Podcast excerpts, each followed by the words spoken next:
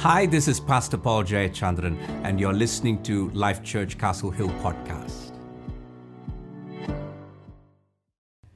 Shall we give the Lord a clap offering, church? Hallelujah. We worship you, Jesus. We thank you, Lord. It is always a joy and a privilege to bring God's word into your homes. Again, this morning, we're going to study in the book of Ecclesiastes, and we are almost in the last chapter today. So today we're going to cover a huge chunk of scripture from chapter 11 all the way to chapter 12 and verse 7. So in these verses, we're going to find what Solomon, the preacher, has to say to us. Let's look to the Lord in prayer. Heavenly Father, we thank you for this day. Open our eyes to see and give us listening ears to hear what the Holy Spirit has to say. And give us a heart that was willing to obey your word, mighty God we surrender ourselves one more time to you. We give you all the glory, the praise, and the honor. In Jesus' name, and the people of God said, Amen and Amen. Story was told of a CEO that was hired to bring some changes within the organization. So the CEO um, came in and he wanted to make sure on very first day itself that he means business so he didn't want any slackers in his company. He wanted everyone to be diligent and hardworking. So when he walked in, even before he started greeting people, he looked at a young man who was uh, uh, kind of just uh, uh, looking at his phone and, and leaning on one of the walls. And he went straight to him and said, How much do you make in a week? And the man said, About $300. So he took immediately took $300 out of his pocket and gave it to him and said, "Here's one week's pay. I don't want to see your face. You're fired." So the young man left. After that, feeling very confident and proud about his first firing and meaning business in the company, he turned to the other workers and said, "Can someone tell me what this young man did in this company?" They said, "No, he's just an Uber Eats driver that just delivered food." I want you to listen to me carefully sometimes we act ahead of time without thinking. That was the whole point of chapter 10 of Ecclesiastes. That you and I, we need to think about our action. Now, Solomon in chapter 11 gives you a brilliant summary of how to live a life that is fulfilling. So, I'm going to give you keys to a fulfilled life from chapter 11 all the way to chapter 12, verse 7. The keys to a fulfilled life. You and I know that Solomon has been examining life, and from chapter 7 all the way to chapter 11, I mentioned to you, he addresses one key issue the stewardship of life. In other words, that you need to put God into the equation of life for life to make sense. For you to live a life of wisdom and to avoid foolishness in your life, you need to have wisdom. And wisdom is found by putting God into the equation of our lives. So that's why in chapter 11 and chapter 12, for us to appreciate the keys to fulfilled life, we need to put God into the equation. So I want to take you to verse 8. And in verse 8 onwards, chapter 11, Solomon tries to address some of the keys to fulfill life. I'm going to give you three. Let me give you the three, and then you write it down, and then we will meditate together. Number one, we should enjoy life within the boundaries of righteousness. We should enjoy life within the boundaries of righteousness. Number two, that we should enrich life by being preoccupied with God. How do we enrich life? We enrich life by being preoccupied with God. And thirdly, he speaks about we should engage life with a confidence of faith. We should engage life with a confidence of faith. So, in these three things, Solomon helps us to understand the keys to a fulfilled life. Number one, we should enjoy life within the boundaries of righteousness. Look with me in verse 7 all the way to verse 10. Light is sweet, and it is pleasant for the eyes to see the sun he's talking about living a life of happiness. He says, Light is sweet, and it is pleasant for the eyes to be able to see the sun. That means you're alive, You come out, you're, you're still alive, and you're able to take in all the glory of what God has created. And in verse 8, he speaks very specifically. He says, So if a person lives many years, let him rejoice in them all. So now he's summing up everything. He says, If a person lives many years, let him rejoice. That's the first thing he wants you to pay attention to. Rejoice in all the days of your life. Then, secondly, he says, But let him remember that the days of darkness will be many. All that comes is vanity. Two things Solomon emphasizes in this one verse. He says, if you're a person who wants to live a fulfilling life, there are two keys that you need to pay attention to. One, you need to rejoice in the days that you have.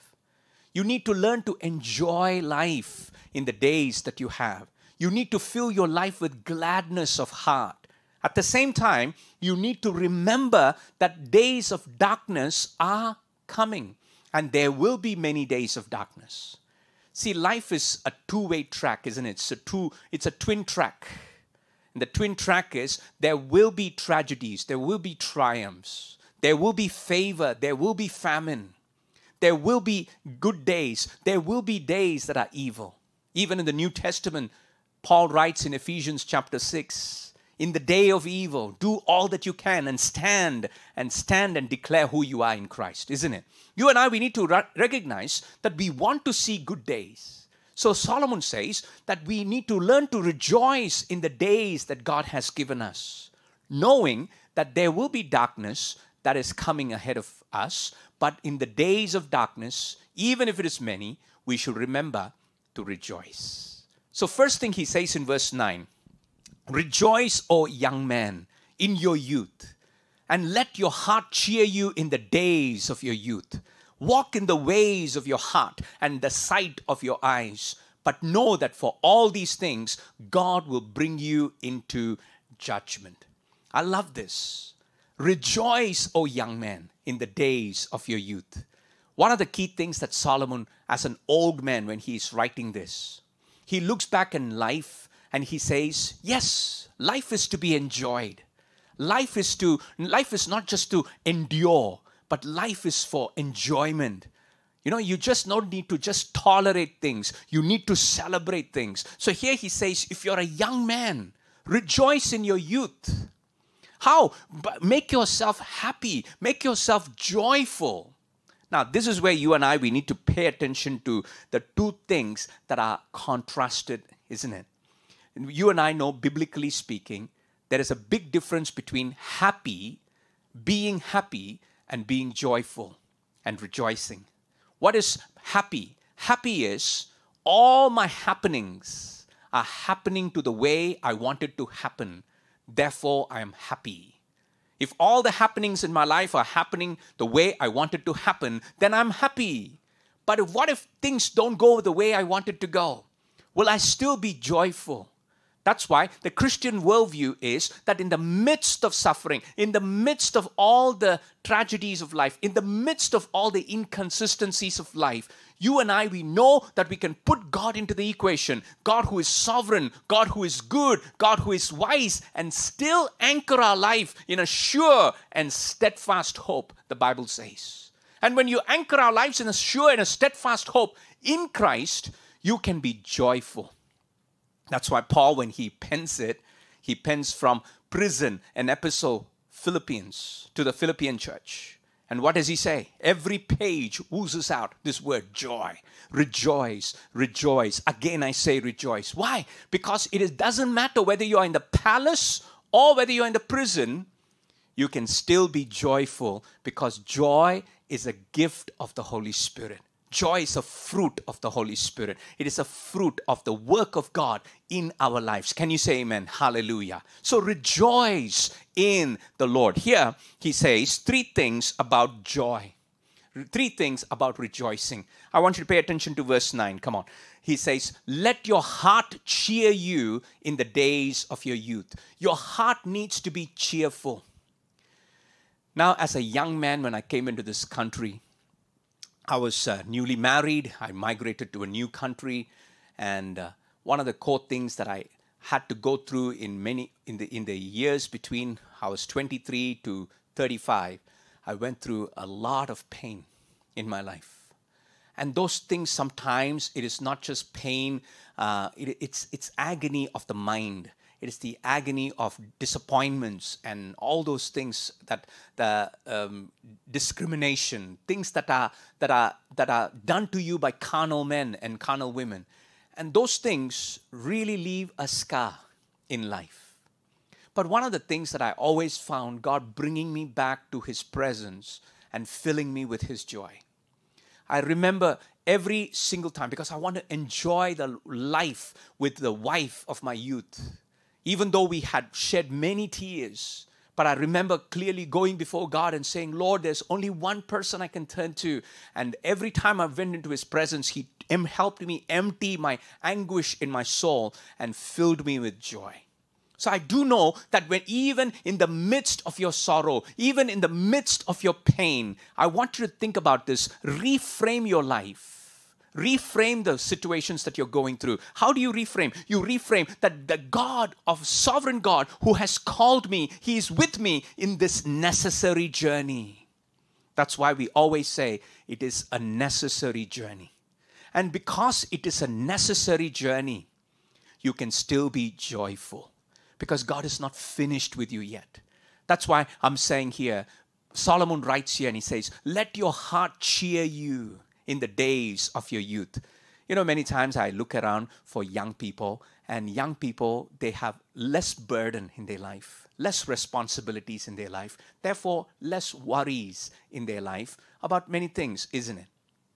Not necessarily true for everyone, but generally people are okay if they come from a very good family that has in a good environment nurtured their family but i want you to think about this. Even if all these things are missing in your life can i humbly say this? You can still have joy in your life. How? You learn to mature. You learn to respond rightly to the circumstances of life. That is what joy is dependent on. Joy is not dependent on your parents buying you toys. Or I have less toys than the other. Or the, joy is not dependent on every circumstance going the way you want it to go. Joy is in the midst of all these inconsistencies, midst of all these misfortunes. I can still be anchored in God and I can respond rightly, respond in a mature manner. And therefore, what I'm going through becomes a necessary journey. I am joyful. Let your heart cheer you. Let your heart cheer you. That's the first thing he says. The second thing he says is walk in the ways of your heart. I want you to pay attention to how many times he repeats the word heart. The matter of the heart is the the heart of the matter. Let me get it right. The heart of the matter is the matter of the heart. It's always the heart, isn't it? Here the Bible says, walk in the ways of your heart. And as though when you read this, you know, um, and in the sight of your eyes. When you read this, sometimes it can speak as though Solomon is recommending to live a hedonistic lifestyle. In other words, seek self pleasure and live life to the full, doing whatever you want. Because you're young, you're, you're, you're, you're, let's, let's celebrate life. Look, walk in the ways of your heart and in the sight of your eyes. But he says, along with it, he says, but know that for all these things, God will bring you into judgment. See, that is the boundaries of righteousness. He says, for a believer, you don't just walk in the ways of your heart and in the sight of your eyes without consideration to God's boundaries, without considering the boundaries that the righteousness of God has given to us. So you and I, we need to pay into take into account putting God into the equation. So when you put God into the equation, you can respond in a mature manner even when things are not going well. When you're in the midst of a necessary journey, you can still rejoice by responding maturely. Let your heart be cheerful. Secondly, he says, walk in the ways of your heart and in the sight of your eyes, knowing God will bring everything to judgment. I know one thing that many times you and I, we take this verse that is found in Psalm 37 Delight yourself in the Lord, and He will give you the desires of your heart. I've heard people talk about delight yourself in the Lord, He will give you the desires of your heart. can I humbly say this? The desires of your heart, examine it. What does he mean by the desires of your heart? You know what it is? In the whole context of Psalm 37, delight yourself in the Lord. When you're delighting yourself in the Lord, then the desires of your heart will be the Lord. And He will give you His presence. He will give you His protection. He will give you His power. He will give you His un, uh, uh, un, unconditional love. He will fill you with His Holy Spirit. Listen to me carefully. It is not something else, it's someone, it is God. Desire and delight. I love hanging out with my wife. She's my best friend and my truest friend. She has been with me through thick and thin. What is thick and thin? What is thin and thick? I was skinny first and now not so skinny. She has still been with me. And we have gone through life. We have gone through together in many circumstances of life. But one thing I do know is I desire being in her presence and I delight in her presence. It is because I delight, she gives me the desire. Desire is her, right? The same thing. The re- reality is this when you be in God's presence, He is the one who gives you the joy. And when you are in His presence, you want to walk in His ways. You cannot walk with God while holding the hands of the devil, right? In the same manner, you got to hold God's hand. And when you're holding God's hand, you won't walk in your own ways, you will walk in His ways. That's the boundary. The boundary is not legalistic rules and regulations. The boundaries is love. It is love that binds us. What keeps me in my marriage is my love for my wife. What keeps me in the path of wisdom is my love for my family, love for the love for the church, love for the word of God, love for the things of God. It is love that keeps you. If it is rules that we need to keep you in, in boundaries, then that is legalism. And not only that, it become it shows the immaturity of your heart. But when you're mature, you don't need rules, you need relationship, you need love. And when your heart is filled with love, there will be a joy in the ways that you choose. Hallelujah. The Bible says, walk in the ways of your heart, but know that God will bring everything into judgment. I want to share this example rules and relationship. A mother was always telling her teenage daughter, Clean up your room, help me clean the house. And every time the mother and the daughter will always have an argument because the daughter never obliged. It is always a hard nut to crack. But one day, the mother came back from work and she saw the daughter was uh, cleaning the uh, entire house.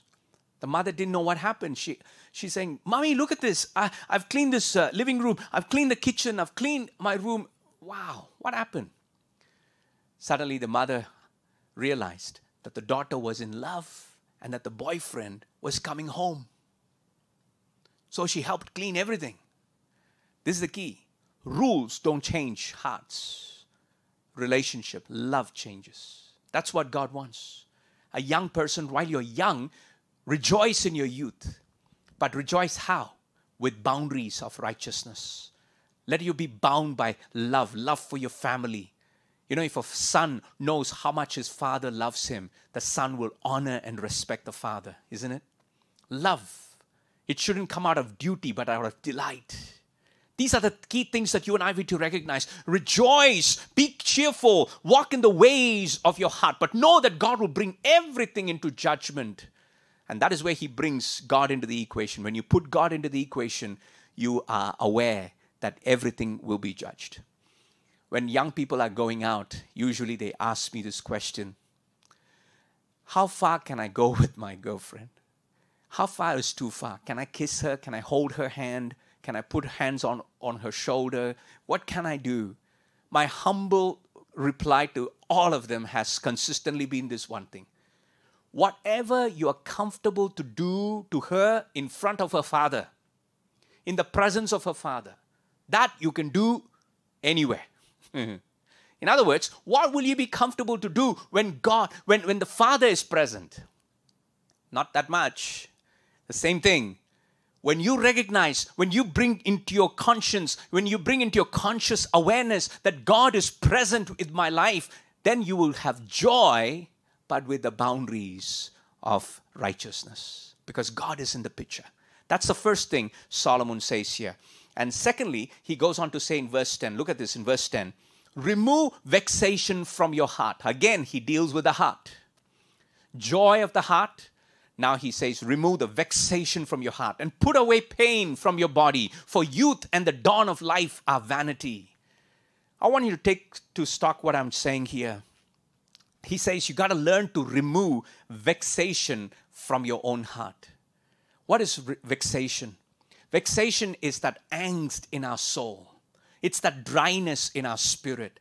And it could be caused by carrying too much weight, too much burden, and here he says, a young person, maybe through circumstances of life, he has been pushed into a place where he has to carry burden that is beyond his age. He has to carry upon his shoulders certain things that he was not prepared for, not groomed for, but suddenly thrust into it. There is vexation from his heart. Anxieties come and grip him. Disappointments have come and burdened him. Now he says, remove those vexation from your heart because you got to put away pain from your body. Therefore, you can, you know, enjoy life, but you can't enjoy sometimes if you don't deal with the hurts that are underlying. You and I, we need to recognize this. I shared with you earlier. In my youth days, I went through a lot. And one of the gracious things that the Lord did in my heart is to bring that grace to forgive, that grace to release that grace to stay and love. And this is the key that I'm, I'm sharing with you. You got to learn to let go. When you learn to let go and let God, God takes charge. But don't hold on to that, that anger. Don't hold on to that resentment. Don't hold on to that bitterness. Don't hold on to that unforgiveness. Let it go. And the more you let it go, put pain away from your body. Do you know that, that neuroscientists are now saying that that what goes on in your physical body finds its roots in your mind. In other words if your mind is overwhelmed it affects your physical body because there are hormonal imbalances that happens. Therefore the fatigue happens in your body. Then pain starts to manifest in your body. But pain is an indicator of sometimes what's going on in your heart and that's what Solomon says in his wisdom. He says, deal with the condition of your heart when you remove vexation from your heart, when you let go of that anxiety and embrace God, when you let go of that unforgiveness and embrace God, the more you come and give yourself to the Lord, remove that vexation from your heart, you will put away pain from your body. Miraculously, body will recover. Why? Because it's an effect, a cause and an effect. Sometimes we go to the doctors just to treat the effect of what we see in our body as symptoms. But the root issue is still in our emotional realm. That's why, as a disciple of Christ, you and I, we need to live with short accounts of sin and short accounts of offenses. Don't take it to heart. Don't harbor these things in your heart. Come before God and deal with it. And here in this passage, he says, when you remove vexation from your heart, you put away pain from your body. Hallelujah. So, what is he saying? Three things he says. One, let your heart be cheerful in verse 9. And secondly, he says, walk in the ways of your heart. And now he says, remove vexation from your heart. Heart, heart, heart. He comes back to the key emphasis on the heart because out of the heart will flow the issues of life. I want to give you three pursuits that people have. And these three pursuits will always give uh, three, three things, three experiences of our life that we go through but in the three experiences, how heart plays a vital role. Look at this. Number one, when people go through pain, when people go through pain, they question God in their heart. They doubt God. They question God. That's why one of the core things that we keep saying in this house is when you're going through a necessary journey or when you're going through a crisis, do not question the goodness of God, but rather trust in the godness of God, who God is, what He has called you to be trust in Him. So when pain comes, people question God. But when pain is gone and they're filled with pleasures, they forget God. They forget God. That's how human beings are. In pain, we question God. In our pleasures, we forget God. In our pursuits, we neglect God. We don't, neg- we don't pursue Him. We pursue other things. We pursue what He can give us rather than who He is. We would rather have the house than the God of the house. We would rather have this than have Him. And I want you to think about this. That's the orientation of human life. Pain, we question Him. In pleasures, we, we, we, we forget Him. And in pursuits, we neglect Him. And that's the condition of the heart. And that is what Solomon is trying to address here. He says, in, the, in your heart, put God into the equation. When you put God into the equation, you can rejoice. Even in the midst of necessary journeys, you can respond maturely. And you can re- remove pain from your body by remove vexation from your heart. Hallelujah. You and I, we need to reg- learn to recognize the reason why sometimes we don't do this is because we are holding on to things too tightly one of the things that you and I we need to come before God and learn to do in the journey of discipleship in our pilgrimage is this learn to let go. And sometimes letting go is like this living with an open palm. That means you're not holding on to things. You're not holding on to positions. You're not holding on to titles. You're not holding on to wealth. You're not holding on to things. You live like this because you trust in God. And when you live in an open palm like that, you got nothing to lose, nothing to hide, and nothing to prove. It's a place of security. You can truly enjoy freedom. You can truly rejoice in life. And that is exactly what Solomon is saying here. Rejoice in your youth. Know, know this. There are days that are evil that will come. There are days that are darkness that will come. But learn to rejoice in all the days that God has given you. Walk in the cheerfulness of your heart. Walk in the ways of your heart. Remove vexation from your heart. But know all this that God will bring everything into judgment. So, first point enjoy life within the boundaries of righteousness. Number two, we should enrich life by preoccupation with God we should enrich life by being preoccupied with God. Look at this in verse number 1 of chapter 12. He begins this by saying, Remember also your Creator in the days of your youth, before the evil days come and the years draw near, of which you will say, I have no pleasure in them. Remember also your Creator in the days of your youth. First, he says, Rejoice, O young man. Now he says, Remember the Creator in the days of your youth. Ask yourself this question What does he mean by remember the Creator? What does it mean to remember? Remember doesn't mean don't forget. Remember here in this context means don't neglect. Don't neglect God. Because when you are pursuing pleasures, when you're pursuing happiness in life, you will tend to neglect Him. So don't neglect God. Bring Him into the equation of your life. Why? Because He is your creator. Listen to me carefully. If He is your creator, that means you are accountable to Him. Your life does not belong to you as a Bible based believer, as a biblical worldview, we carry this. We are owned by God twice. He created us, therefore, He owns us. He redeemed us, therefore, He owns us. He purchased us twice. He created us and He owns us by redeeming us through the precious blood of Jesus. Therefore, our life is no longer ours. We are living a borrowed life. So, therefore, in the midst of all the enjoyment of life, we cannot forget stewardship. We are called to live life fully, but at the same time, we are called to live life faithfully. Why? Because our life is not ours, our life belongs to the Creator.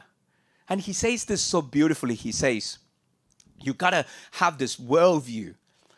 You know, that's why in this church, as a disciple making church, we take time to build the biblical worldview for our people.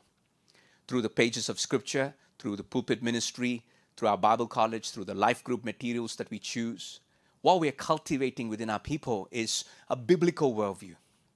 We see, we always say nothing changes until the values change. You can be a Christian, you can listen to sermons, but nothing changes until your personal values change. And nothing changes when your worldview hasn't changed. Hasn't changed. So your worldview has to change from a secular worldview to a biblical worldview. and your values has to change from a worldly value system to a biblical kingdom value system and when these two things change there is a life change in our life. So you and i we need to pay attention to this. Remember also your creator in the days of your youth. The reason why he emphasizes is because the days of your youth your youth it'll, it'll before you know it you'll be gone. It, the youth are gone. The youth the days of our youth are gone. Before we know it the evil days have come. And that's why he's saying, before you know it, it's all going to be gone. So while you have time, this is the time to do the life to its full and live life to, to be faithful to God. How? By putting things in place. This is where you and I need to examine how we live our life. That's why in last chapter, in chapter 10, he spoke about take time to take time to reflect about life. Take time to examine your life and you know what? I want you to think about this. Do you live life in a biblical worldview? Or your worldview is very secular? Do you live life with a, with a value system that is pleasing to the world, that is conforming to the world, or is it very biblical and kingdom oriented? How is your stewardship? Is it good stewardship or is it poor stewardship? Examine it. How, would, how is your character? Is it a godly character growing in the in the Christ likeness, or is it a character that is very much wanted? It's it's it's there are a lot of want in it that we need to grow. You and I, we need to take time to evaluate. How is our relationships? Are we truly loving people for who they are? Or we love people because they mean something, they bring something to us, or they benefit us in some way? Is it self serving or is it truly serving the kingdom purpose? Listen to this we need to take time to evaluate. And when are these things formed? These things are formed in the days of our youth. That's why one of the core things we do in this church is we pay attention to the next generation.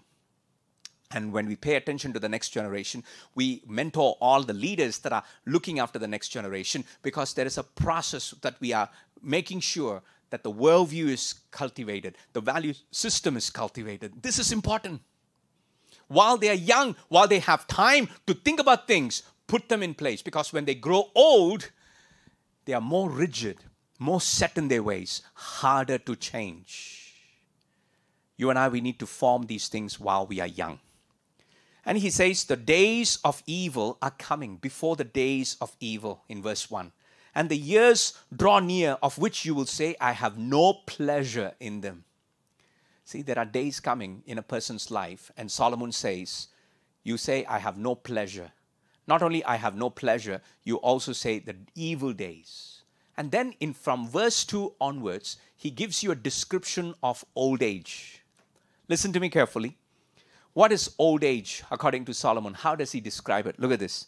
Before the sun and the light and the moon and the stars are darkened, and the clouds return after the rain, He's it's describing how old age comes upon a person. In the day when the keepers of the house tremble, and the strong men are bent, and the grinders cease because they are few, and those who look through the windows are dimmed, and the doors on the street are shut, when the sound of the grinding is low, and the one rises up at the sound of a bird, and all the daughters of song are brought low, they are afraid also of what is high, and terrors are in the way. The almond tree blossoms, the grasshopper drags itself along, and desire fails. Because the man is going to his eternal home, the mourners go about the streets. Before the silver cord is snapped, or the golden bowl is broken, or the pitcher is shattered at the fountain, or the wheel broken at the cistern, and the dust returns to the earth as it was, and the spirit returns to God who gave it. Wow. And what is Solomon saying in all this? He's saying there's only that much time left in a person's life before evil days come, before darkness come. And before the darkness come, you and I need to learn to rejoice in our youth, learn to live life to the full, but at the same time, live life faithfully to the Creator. Live a life of stewardship. Don't wait till too late. That's why you and I, as people of God, we need to recognize that God is calling us to live and live and, and live wisely and steward our life in every season. In our youth, we need to put God into the equation. In our old age, we need to put God into the equation. And every season, we need to know what to do, how to serve God in that season. There are only certain things you can do while you have energy and strength and vitality. If you want to go on mission field, if you want to live in a mission field, you can possibly do it while you're young. But as you age, there are so many things that makes makes it harder, isn't it? That's why in the young people, you need to live life to the full. He says, rejoice. Don't have, don't have all this uh, vexation in your heart. Remove all of that. Remove pain from your heart and live life to the full. But at the same time, live faithfully to the Creator. Steward your life. And you need to learn to steward your life in every season. And finally, in chapter 11 and verse 1 to verse 10, he goes on to say this We should engage life with the confidence of faith. He goes on to give us two metaphors. He uses a merchant and a farmer. And he talks about how we need to not only steward life wisely, but we need to learn to invest our life. See, he says, live life full, rejoice. Remember, live life faithful. And now, live life wisely. How? Come, come back to this. He says, Cast your bread upon the waters, for you will find it after many days. See, Solomon is a trader. He's the one who built shipyards and he sent ships to the Orient and to the East, and they traded spices. It's recorded for us. And this is something he speaks very clearly. He says, Cast your bread. And one of the things they, they actually traded in those days were grains. So he's saying, Cast your bread upon the waters for you will find it after many days. So it could mean that be generous in your heart, or it can also mean about investment, that you need to learn to wisely invest your life. You need to learn to invest in the things of the future. And that's what he's saying. Cast your bread upon the waters. Upon the waters is that it's going global, it is going regional, that it goes beyond your borders because the waters will go for international trade. And he says, Cast your bread upon the waters, for you will find it after many days. It will not return immediately, it will not produce any return. Sometimes the investments you do, they don't produce returns in the short run, but in the long run, you will have investment. Maybe the investment, the return will come even after you leave earth. I want you to listen to me. That's why Solomon has this mindset of an investor here. He says, In the young days, I need to rejoice as I, because the days are coming when I, I need to remember and steward my life. How do I steward my life? I need to wisely invest it. Do you know in the New Testament, a disciple is an investor? A disciple is an investor in what? He invests his resources in the kingdom of God. That's why in the first semester in our Bible college, we always talk about this M A T E. Each of us have been given money, attention, time, energy, or effort. Where are we spending this?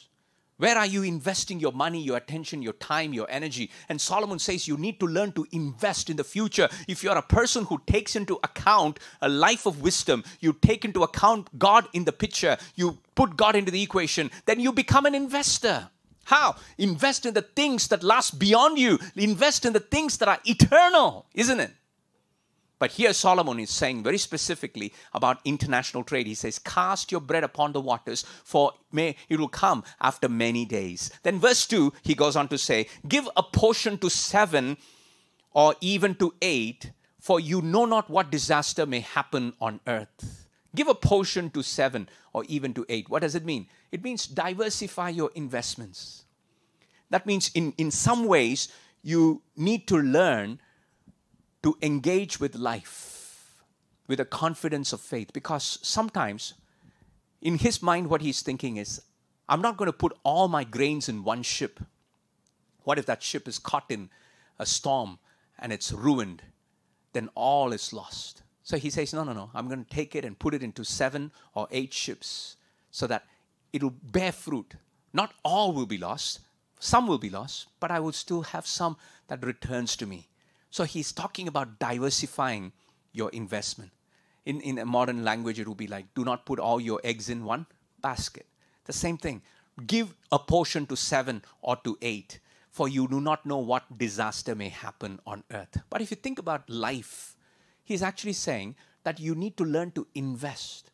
You know, as a disciple making pastor, we journey with so many in our mentoring, in our disciple making.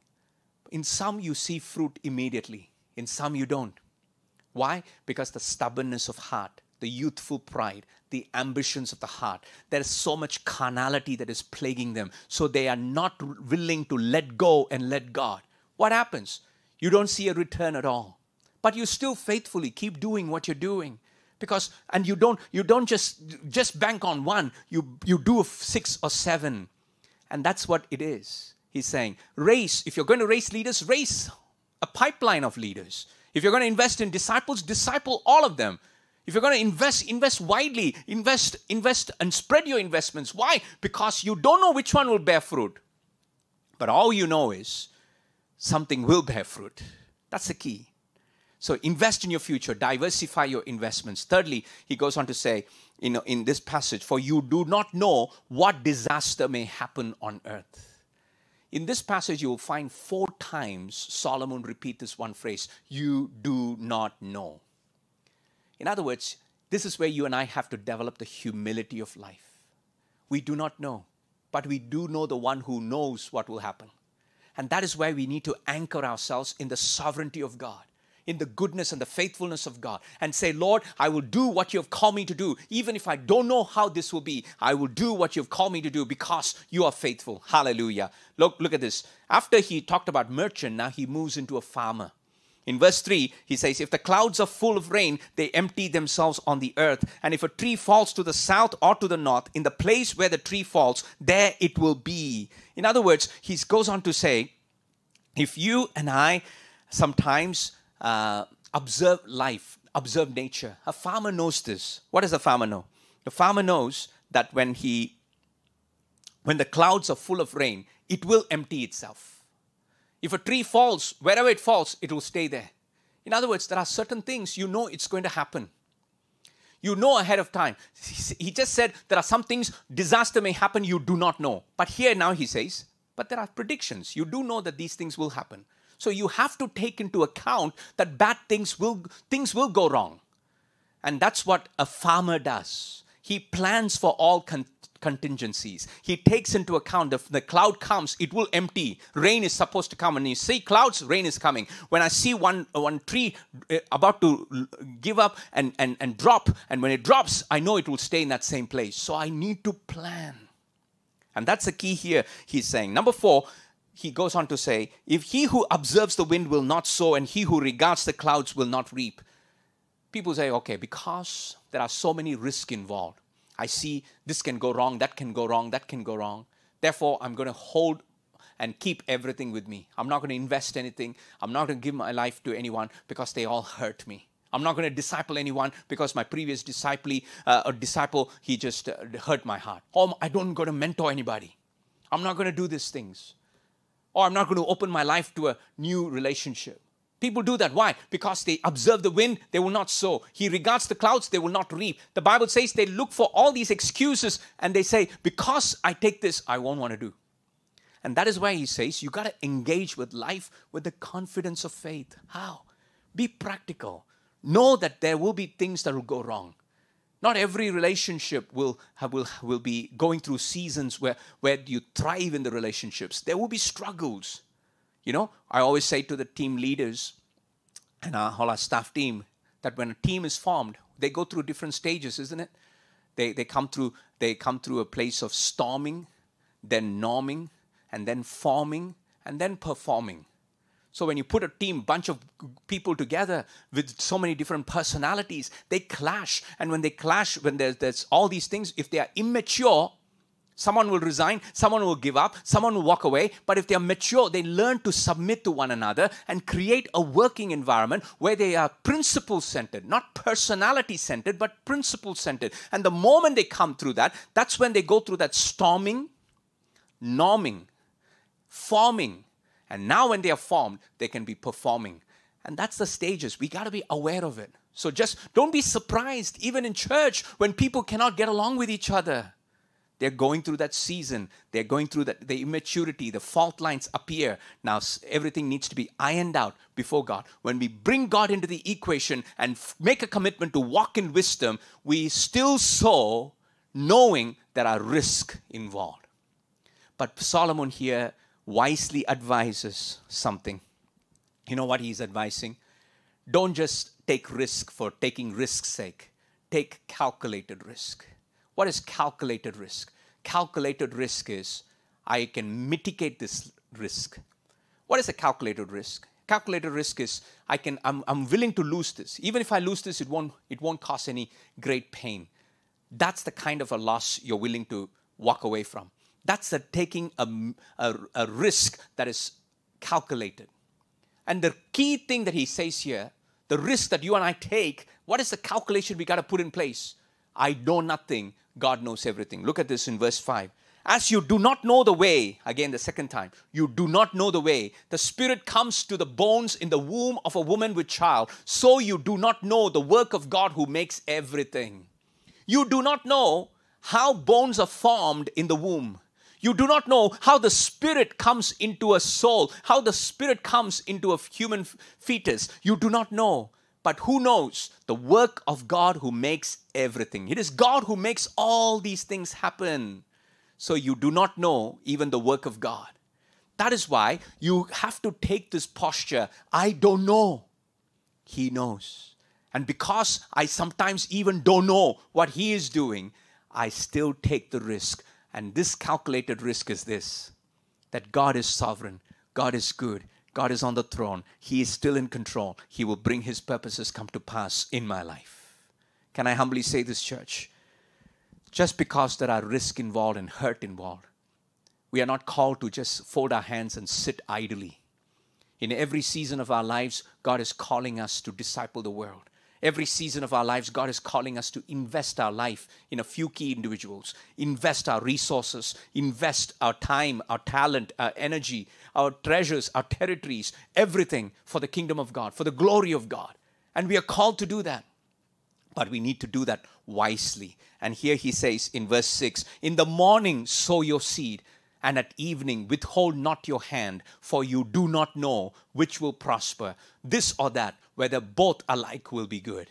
You don't know. But don't hold your hand. Don't hold, don't fold your hand. He says, risk it, do it. How? In the morning sow your seed, and in the evening withhold not your hand. What does that mean, morning and evening? He says, continuously invest. Continuously do what God is calling you to do. In other words, let me give you four things from this passage. One, invest for your future. Number two, diversify your investments. Three, take calculated risk. And number four, don't be complacent. You and I are called to do. We need to be hardworking. You know, not hardly working. We need to be hardworking but at the same time working in this situation is due diligence. We do our diligence. We do the we take the risk into consideration but we still risk it all for the glory of god and for the good of his kingdom. In closing i want to bring you to matthew chapter 25 in this passage of scripture the lord leaves to us a parable of three servants. The master leaves the town and gives the three three sets of three servants five talents, two talents, and one talent. And then he goes away for a long time. So, talent and time is given to the servants. And what does the master do? The master comes back after much, after a long period of time, he comes back. And he asks only one question How did you do with the talents I gave you in the time I gave you? What did you do with the talents I gave you in the time I gave you? And that is a question I believe one day we will all be asked. The resources that has been given to us, do we use it for our personal consumption or do we truly use it for the glory of God and for the good of his kingdom?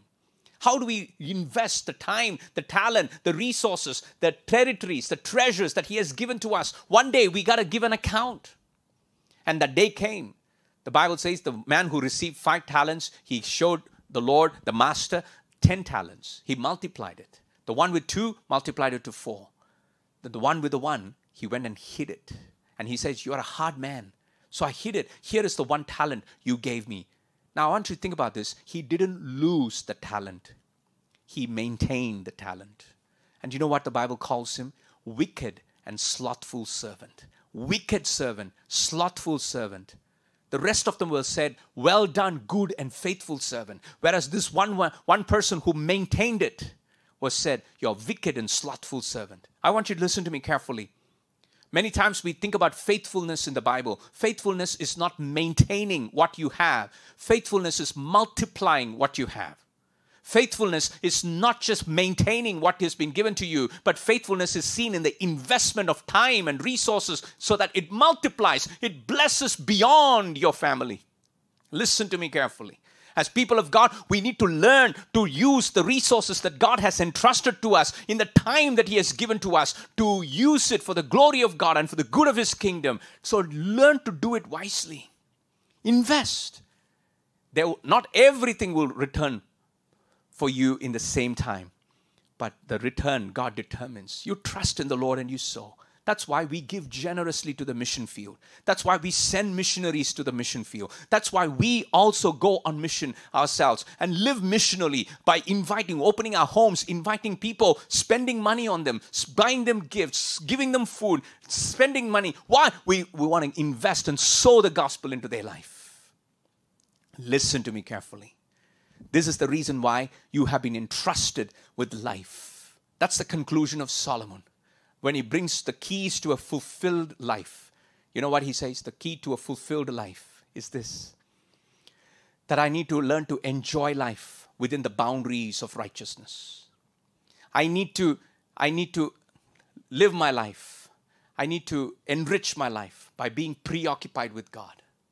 And thirdly, he goes on to say, I need to engage life with the confidence of faith, knowing that God is with me, God is on the throne, that He has called me to do this, and He learn to you learn to invest your life in others. I want to end, end by saying this. You and I have been given a tremendous opportunity. Opportunity to truly live for the glory of God. Some have been given much. To whom much is given, much is required. I want you to think about this. Don't consume things on your own self. You know, only when prosperity comes, your true conviction is revealed. When, poor, when, you're, when you're poor, you can, you can have a lot of idle, idle, idle, you can live with a lot of convictions. And you say, oh, these are my ideals that I'm holding on to. But can I humbly say this? When prosperity comes, do you still hold on to those ideals? Do you still live by that conviction? Like I said earlier, when pain comes, people question God. When pleasures come, people forget God. And when they, their pursuits, they neglect God. Why has God given you the resources? Not so that you can upgrade everything in your life all the time. You need to come to a place where you put a budget in place. You put a cap on your own spending and you learn to invest wisely in the kingdom of God. There are so many missions, missionaries who are yet to go on mission field because they can't raise resources. And these are the key things that you and I need to recognize. And if you are a missionary who has been in a foreign land and come back to live in another Western developed country, you are you're, you're still a missionary. You should still live a missional life and it should be seen in the way you live and how you mm, steward your resources and how you how you release more for the kingdom of god. I said to my wife when we got married honey i want to live the same life i would have lived if i lived in india. In india i wanted to support the village pastors.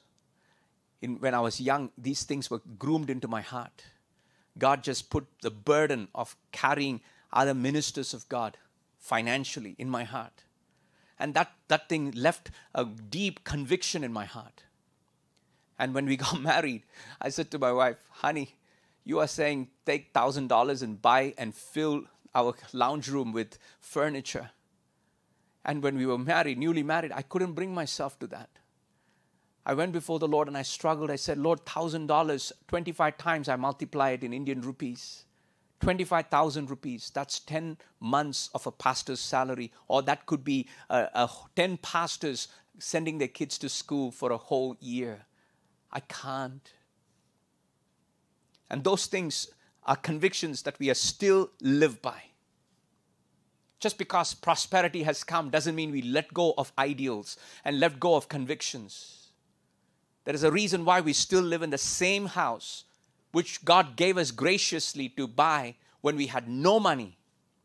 We were not working anywhere, no church employed us. And the reason why we live in that same house even today, even though God has blessed us tremendously, is because of that conviction. He doesn't give us so that we can advance our own life. He gives us so that we can advance the kingdom of God. You consume less so that others can be blessed. And that's why we support. We support pastors and missionaries. We support and we give and we, we cut down our own expenses so that we can bless them. That's the life we want to live. Why? Because we take the Lord into consideration. We t- put the master into the equation. He emptied himself we need to come and embrace that as a theology, as a conviction. Now, I want you to keep this in mind. I'm not talking about living in poverty. We already covered live life, enjoy life, enjoy life to the full, but enjoy, learn to enjoy it in the simplicity of life. But at the same time, learn to appreciate what God has given to you, but learn to invest it. The New Testament talks about this. Jesus says to his disciples, a man who was fired from his uh, a dishonest manage, manager who was fired from his uh, from his uh, post he quickly calls all the debtors who, who, who needs to pay to his master he immediately cancels their debt into halves. He halved it and he gave it to them. Why? Because he's using uh, other person's means. He's using the monetary means to win friends and Jesus says, This is how you and I, as kingdom of God people, we should be shrewd. We should use the human resources. We should use the monetary resources to make friends in the kingdom of God. Not consume on ourselves, but invest it. Some will return when you are still alive. Some you will only see the return when you get to heaven, but you are called to invest. You only develop that mindset if you put God into the equation and say, God, everything I have is yours. My life is yours. My time, my talent, my territories, my, te- my, my treasures, everything is yours.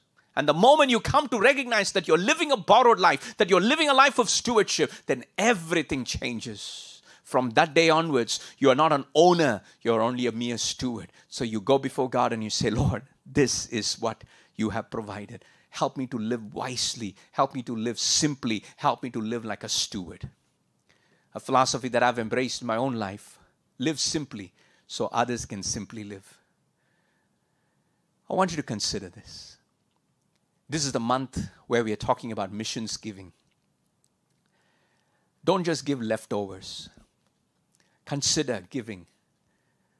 You know, when this couple who was being sent from our church to Central Asia came into my office one day and shared their journey, I broke down and wept and wept and wept in front of them.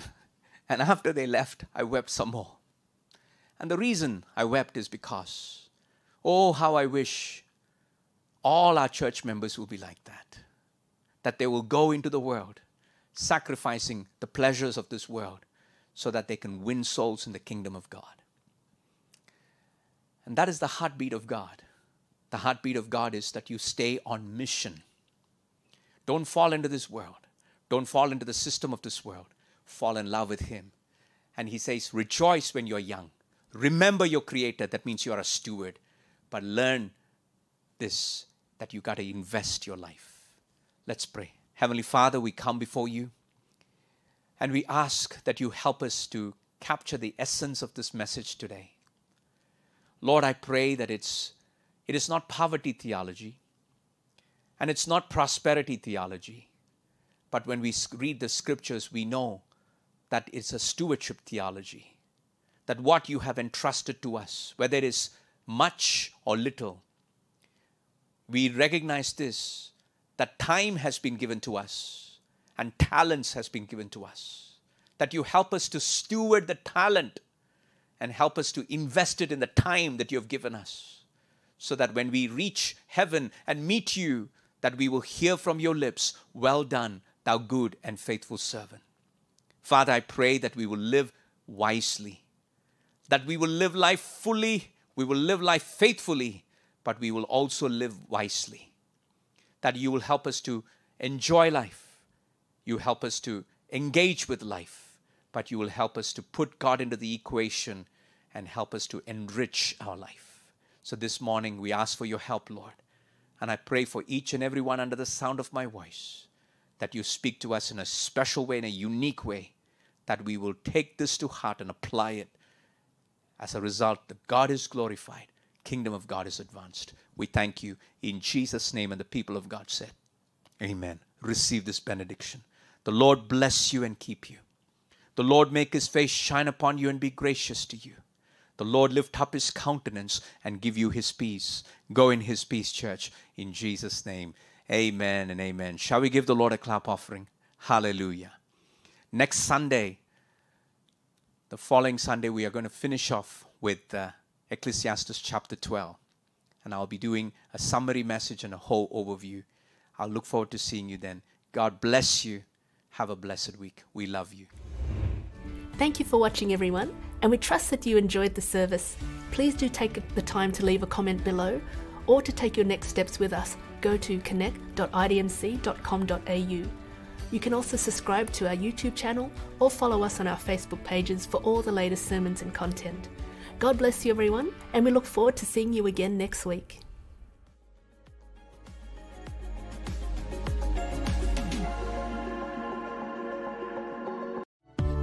Thank you for listening to our message. We pray that God's word spoke to your heart and gave you an inspiration and encouragement. If you are truly blessed by this, would you take a moment to leave a comment or give us a rating on the Apple Podcast service? Not only that, take an opportunity to share this on social media platforms so others who are in similar situations may be encouraged with the Word of God. We love you. If you want to connect with our church, go to connect.idmc.com.au and share with us where you're from, what you're doing, so that we can keep you in our prayers before the Lord. God bless you